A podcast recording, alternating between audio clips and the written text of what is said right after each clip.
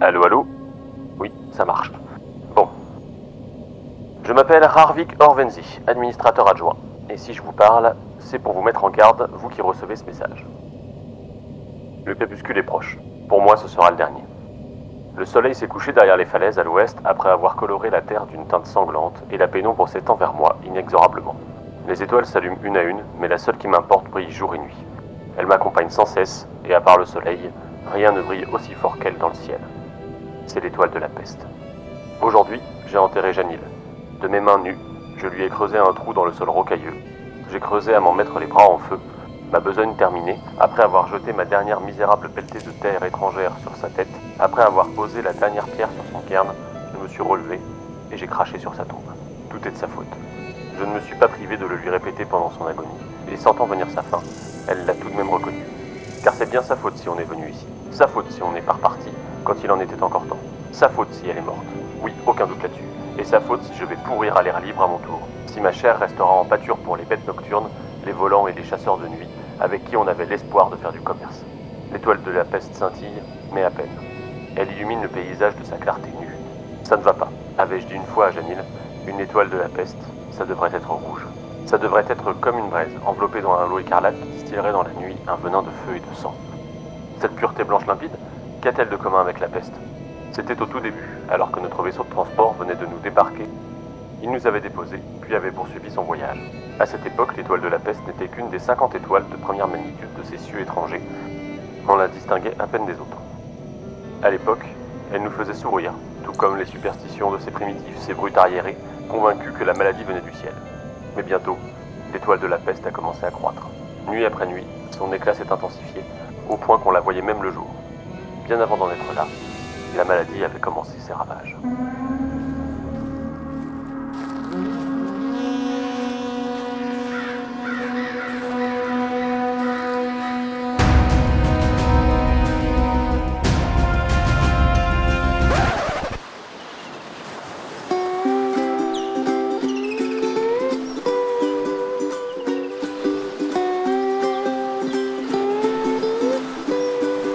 Bienvenue à vous qui nous rejoignez et vous l'aurez entendu, ce n'est pas sur le mur cette fois-ci, mais ailleurs. En effet, la garde de nuit quitte ses quartiers de Château Noir et pose ses valises sur les plages de Fort-Levant. Euh, certains d'entre nous auraient préféré déménager à Dorne le temps d'un été, mais faut bien avouer que les plages y sont bondées et qu'on a toujours une bestiole mortelle cachée sous sa serviette. Ici, l'eau est turquoise, on est loin des foules et on n'est pas en train de crever de chaud, n'est-ce pas Chao? Bonjour Chris, oui, c'est vrai. Alors ça fait beaucoup moins de chemin pour y aller, par par rapport à si on allait à Dorne, mais il faut avouer que si j'avais le choix et s'il n'y avait pas eu ce problème de, papillon, j'aurais bien été passer mes vacances à Narf. Ah, bah oui, un, choix que certains ont fait à la fin de la saison 8. Euh, oui. on ne reviendra pas dessus.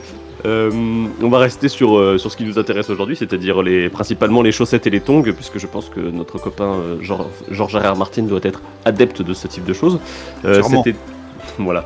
Cet été, on va s'intéresser à ce qu'on emporte sur la plage comme euh, bouquin qu'il a écrit, euh, mais pas les bouquins euh, classiques, c'est-à-dire pas le, trône de fer, mais tout son à côté, en tout cas une petite partie, peut-être qu'on reviendra dessus l'été prochain. dans la sélection de cette année, il y aura Elle qui chevauche les tempêtes, Windhaven en anglais. une chanson pour l'IA, qui est la même chose en anglais, alors je ne vais pas me hasarder à utiliser mon accent. Euh, Rêve de Fèvre, donc, euh, qui s'appelle Fever Dream en, en, anglais, mais qui a été traduit par River Dream à un moment. Euh, L'agonie de la lumière, c'est pareil, c'est pareil en anglais. Il y aura un petit bout de la de l'énorme pavé qui s'appelle la GRR rétrospective. Merci pour le nom, les éditions ActuSF. Euh, Armageddon Rag, un de ses premiers romans, euh, La fleur de verre, et aujourd'hui ce qui nous intéresse, c'est le choix de Chao, euh, Chao que vous avez euh, entendu tout au long de l'année dans son émission La gardez-vous. donc le choix de Chao aujourd'hui, c'est les voyages d'Aviland Tuff.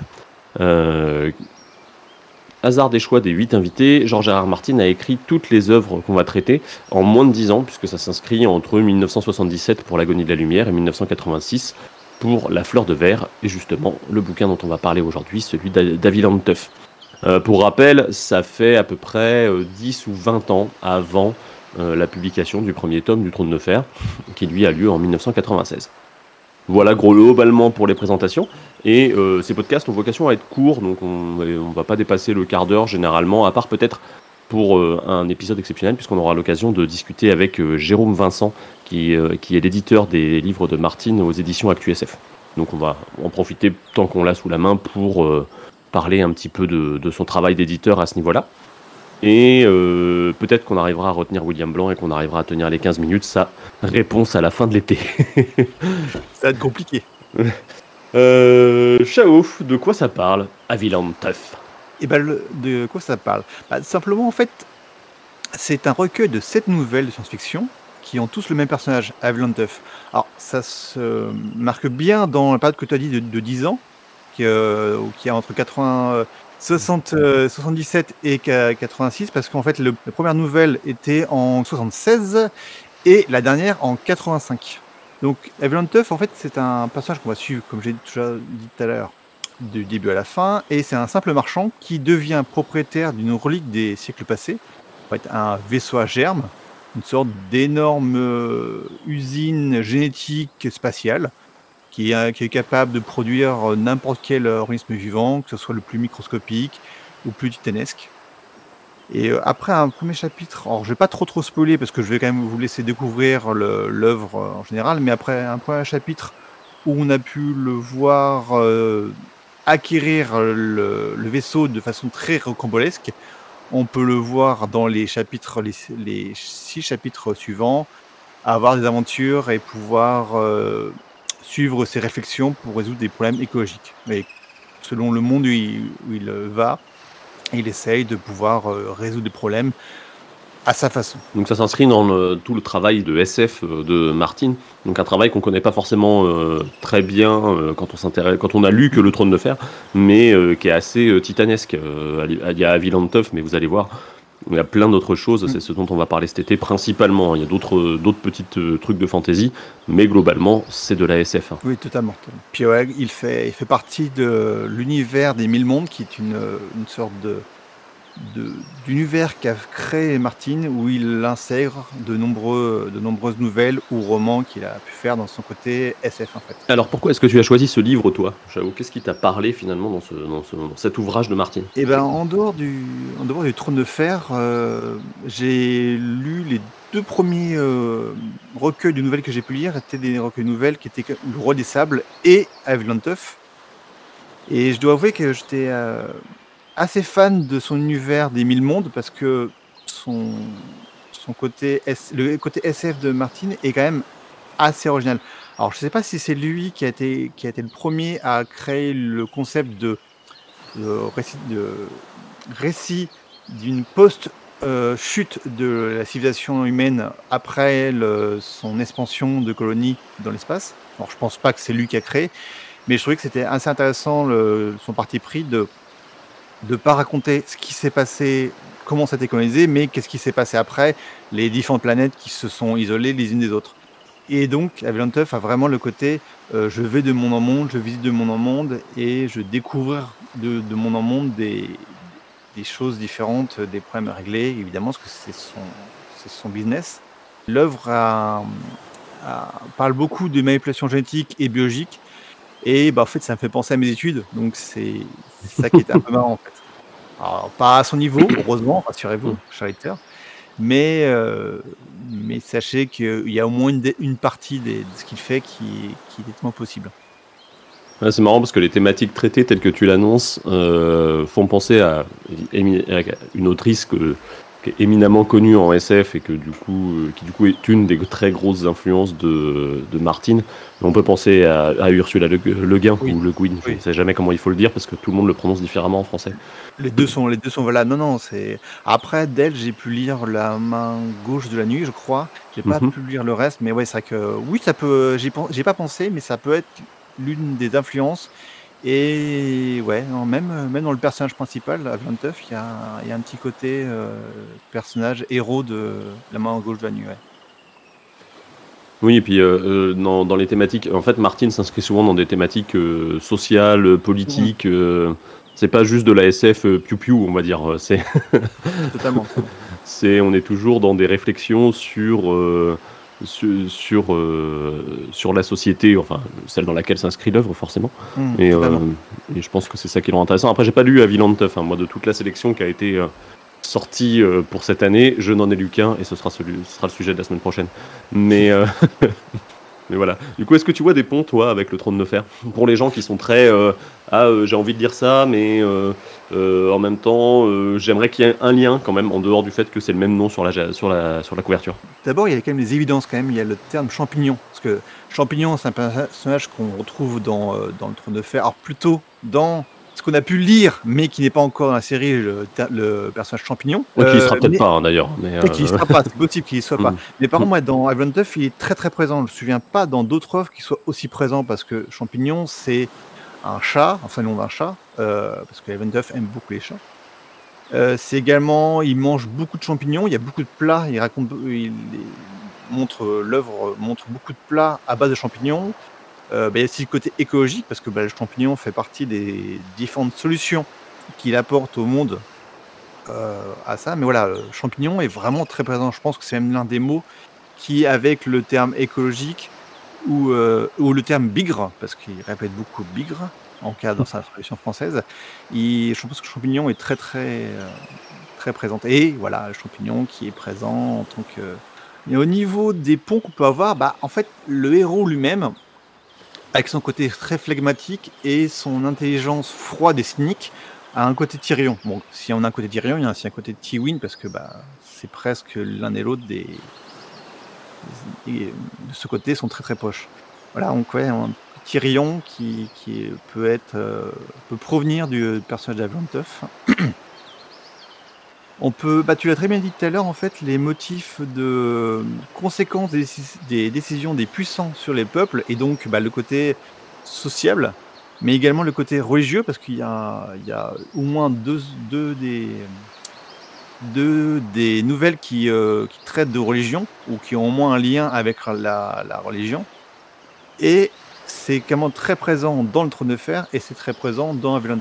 Mais bon, c'est présent aussi dans, dans nombreuses autres de ses œuvres. C'est pas, c'est pas les seuls qui ont, qui ont le côté sociable, le, côté... euh, bah, le petit peuple, il, euh, il prend cher à cause des, à cause des puissants. Ouais, après, c'est marrant, ton personnage de, de Aviland Tuff, tel que tu le décris, ça me fait penser à un autre personnage de Martin, mais je pense que c'est Mm. quelque chose que lui, il aime bien, qui est le docteur Tachyon dans euh, Wild Cards, pour le coup. Bon, Alors, moi, je n'ai lu que le premier volume de Wild Cards, euh, Ouais. et en, l'o- et en l'occurrence, les bornes chronologiques qu'on vous a données, c'est-à-dire 1977-1986, euh, la fin correspond au début du projet Wild Cards, qui va Ouais. occuper euh, Martin pendant la dizaine d'années suivantes, avant d'arriver justement au, euh, au, au trône de fer.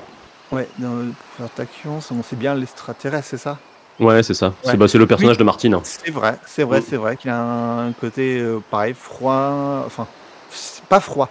Euh, cynique, ouais, c'est oh, vrai, vrai, il y a un, ce côté-là. Enfin, c'est le fait que tu le rapproches de Tyrion qui m'a fait penser à ça, parce que ouais. du coup, pour le coup, on a, on, on a des ponts entre Tachyon et Tyrion. Donc, du coup, si on en a entre ces deux-là et qu'il y en a avec Aviland, du coup, on a euh, Ouais. une continuité, on va dire, dans les personnages qui l'intéressent.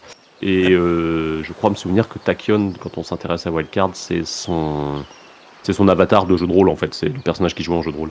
Ouais, Ah bah, puis même Tachyon avec le côté euh, j'arrive avec un virus sur une planète et je modifie toute l'écologie, le côté humain ou même le, le paradigme de la planète, oui, c'est. Non, c'est. En fait, Avalon Tuff et Tachyon sont très très proches, tu as raison. J'ai pas fait le lien, mais ouais, c'est vrai que c'est. Après, Profitez-en, c'est le seul lien que je peux faire, je pense, sur tous les Ah, bouquins dont on va parler. Très bien. Bah, après, au niveau personnage, il y a une façon très prosaïque, enfin un personnage plutôt même créature, il y a une façon très prosaïque. Il y a euh, les créatures, les croque-fers qui sont présentes dans Avalon Tuff et qui sont, qui sont des gros loups. Et euh, les euh, varans lions qui sont en fait bah, des, très proches de ce qu'on entend comme, euh, comme description des, des lézards lions en fait. D'ailleurs, les Ah oui, dans, le NEC, pour le coup. Ouais, c'est ça, dans le. Le, le blason de la famille Reed. Voilà. Puis si on fer. bien, il y a, alors, il y a Isozo qui ressemble à des aigles des, euh, d'une certaine famille, il y, a, euh, il y a des poulets, enfin il y a, il y a un peu tous les, tous les blasons qui peuvent être représentés à peu près dans ce cas que dans, sa, dans ses réserves génétiques euh, à Blanteuf. Mais ouais, il y, a, il y, a, quand même de nombreux, li- nombreux liens, ouais. Et Ok. après, j'invite les lecteurs à le lire et à en trouver d'autres. euh, il y en aura sûrement encore d'autres. Eh ben, on va les laisser là-dessus, euh, les lecteurs, puisque le but était de ne pas faire euh, trop, mais de présenter des, des œuvres que les gens connaissent moins. Euh, dernière petite chose, tu as deux minutes, tu veux conseiller un truc à regarder, écouter, lire euh, à ce bon vieux greu-greu Martine pour l'été. Qu'est-ce que tu choisis? Ben, j'aurais euh, j'aurais bien voulu faire une review de Zelda Tears of the Kingdom, mais malheureusement, bah, il n'est pas encore sorti à la date de l'enregistrement. Mais bon, je doute pas qu'il va être aussi bien que le précédent. Non, je, vais recommander un manga. Je vais re- recommander Magus of the Library. En fait, c'est euh, l'histoire de Shio, un jeune homme qui est euh, dans un monde de fantasy, qui est à euh, mi-chemin entre le- les contes de Mille et nuits et les chroniques de Lodos. Et ce qu'il souhaite faire dans la vie, c'est devenir bibliothécaire. Alors, bibliothécaire dans cet univers, c'est bien différent d'une autre en fait. Parce que c'est un monde où les livres sont presque plus que sacrés. Et il y a même une, petite euh, composante euh, magique dans l'utilisation et la conservation des livres.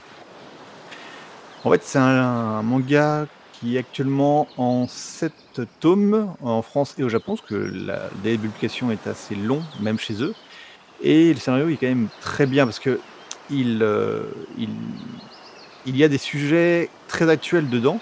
Alors il y a des sujets comme la lutte des classes, la xénophobie, même la recherche de connaissances et de vérité, chose qui actuellement est très questionnée dans notre monde actuel.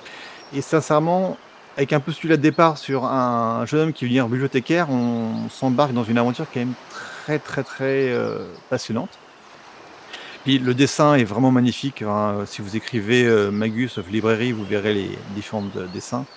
Et vous verrez que c'est quand même euh, d'un niveau qui est exceptionnel en fait. Bon, je pense que c'est dû à euh, ces délais de publication très très longs. On doit être à, peu près un, tome tous les six mois, voire un tome tous les ans. Mais on est, ouais, six mois, ça, six mois. Et on, est vraiment sur une œuvre qui est très intéressante et qui, euh, qui je pense, euh, pour le côté euh, full lecture de nos auditeurs, auditrices, devrait réellement plaire. Eh ben merci Chao pour cette recommandation estivale, donc à joindre à Aviland Tuff et ses petites nouvelles. Il faut aller picorer Magus of the Library en même temps quoi. Oui, totalement. Et justement, si vous souhaitez euh, repartir avec un petit euh, Aviland Tuff euh, dans vos bagages, euh, vous pouvez utiliser le petit formulaire en description puisqu'il y a, il y a un concours qui permet de remporter un exemplaire. On remercie chaleureusement les éditions ActuSF qui nous permettent de mettre la main sur ce précieux ouvrage. Et pour cela, bah, pensez bien à inscrire le petit mot secret. Et le petit mot secret, bah, je laisse Chao le définir. Ah, tiens, si, un terme qui est très présent dans l'œuvre et qui est très présent également dans le nôtre, écologie. Eh bien merci, merci Chao. On se retrouve la semaine prochaine pour un nouvel épisode autour de mon petit croche perso et peut-être le seul aussi que j'ai lu de la sélection donc ça joue, à savoir Windhaven ou Elle qui chevauche les tempêtes en français. Euh, cette fois-ci on sera avec John et euh, d'ici là, bah, si vous avez lu Aviland Tuff, dites-nous ce que vous en pensez ou alors foncez le lire et bonne lecture à l'ombre du mur. Prenez soin de vous, ciao ciao. Merci Chris. Et au revoir. Et bonne lecture à tout le monde.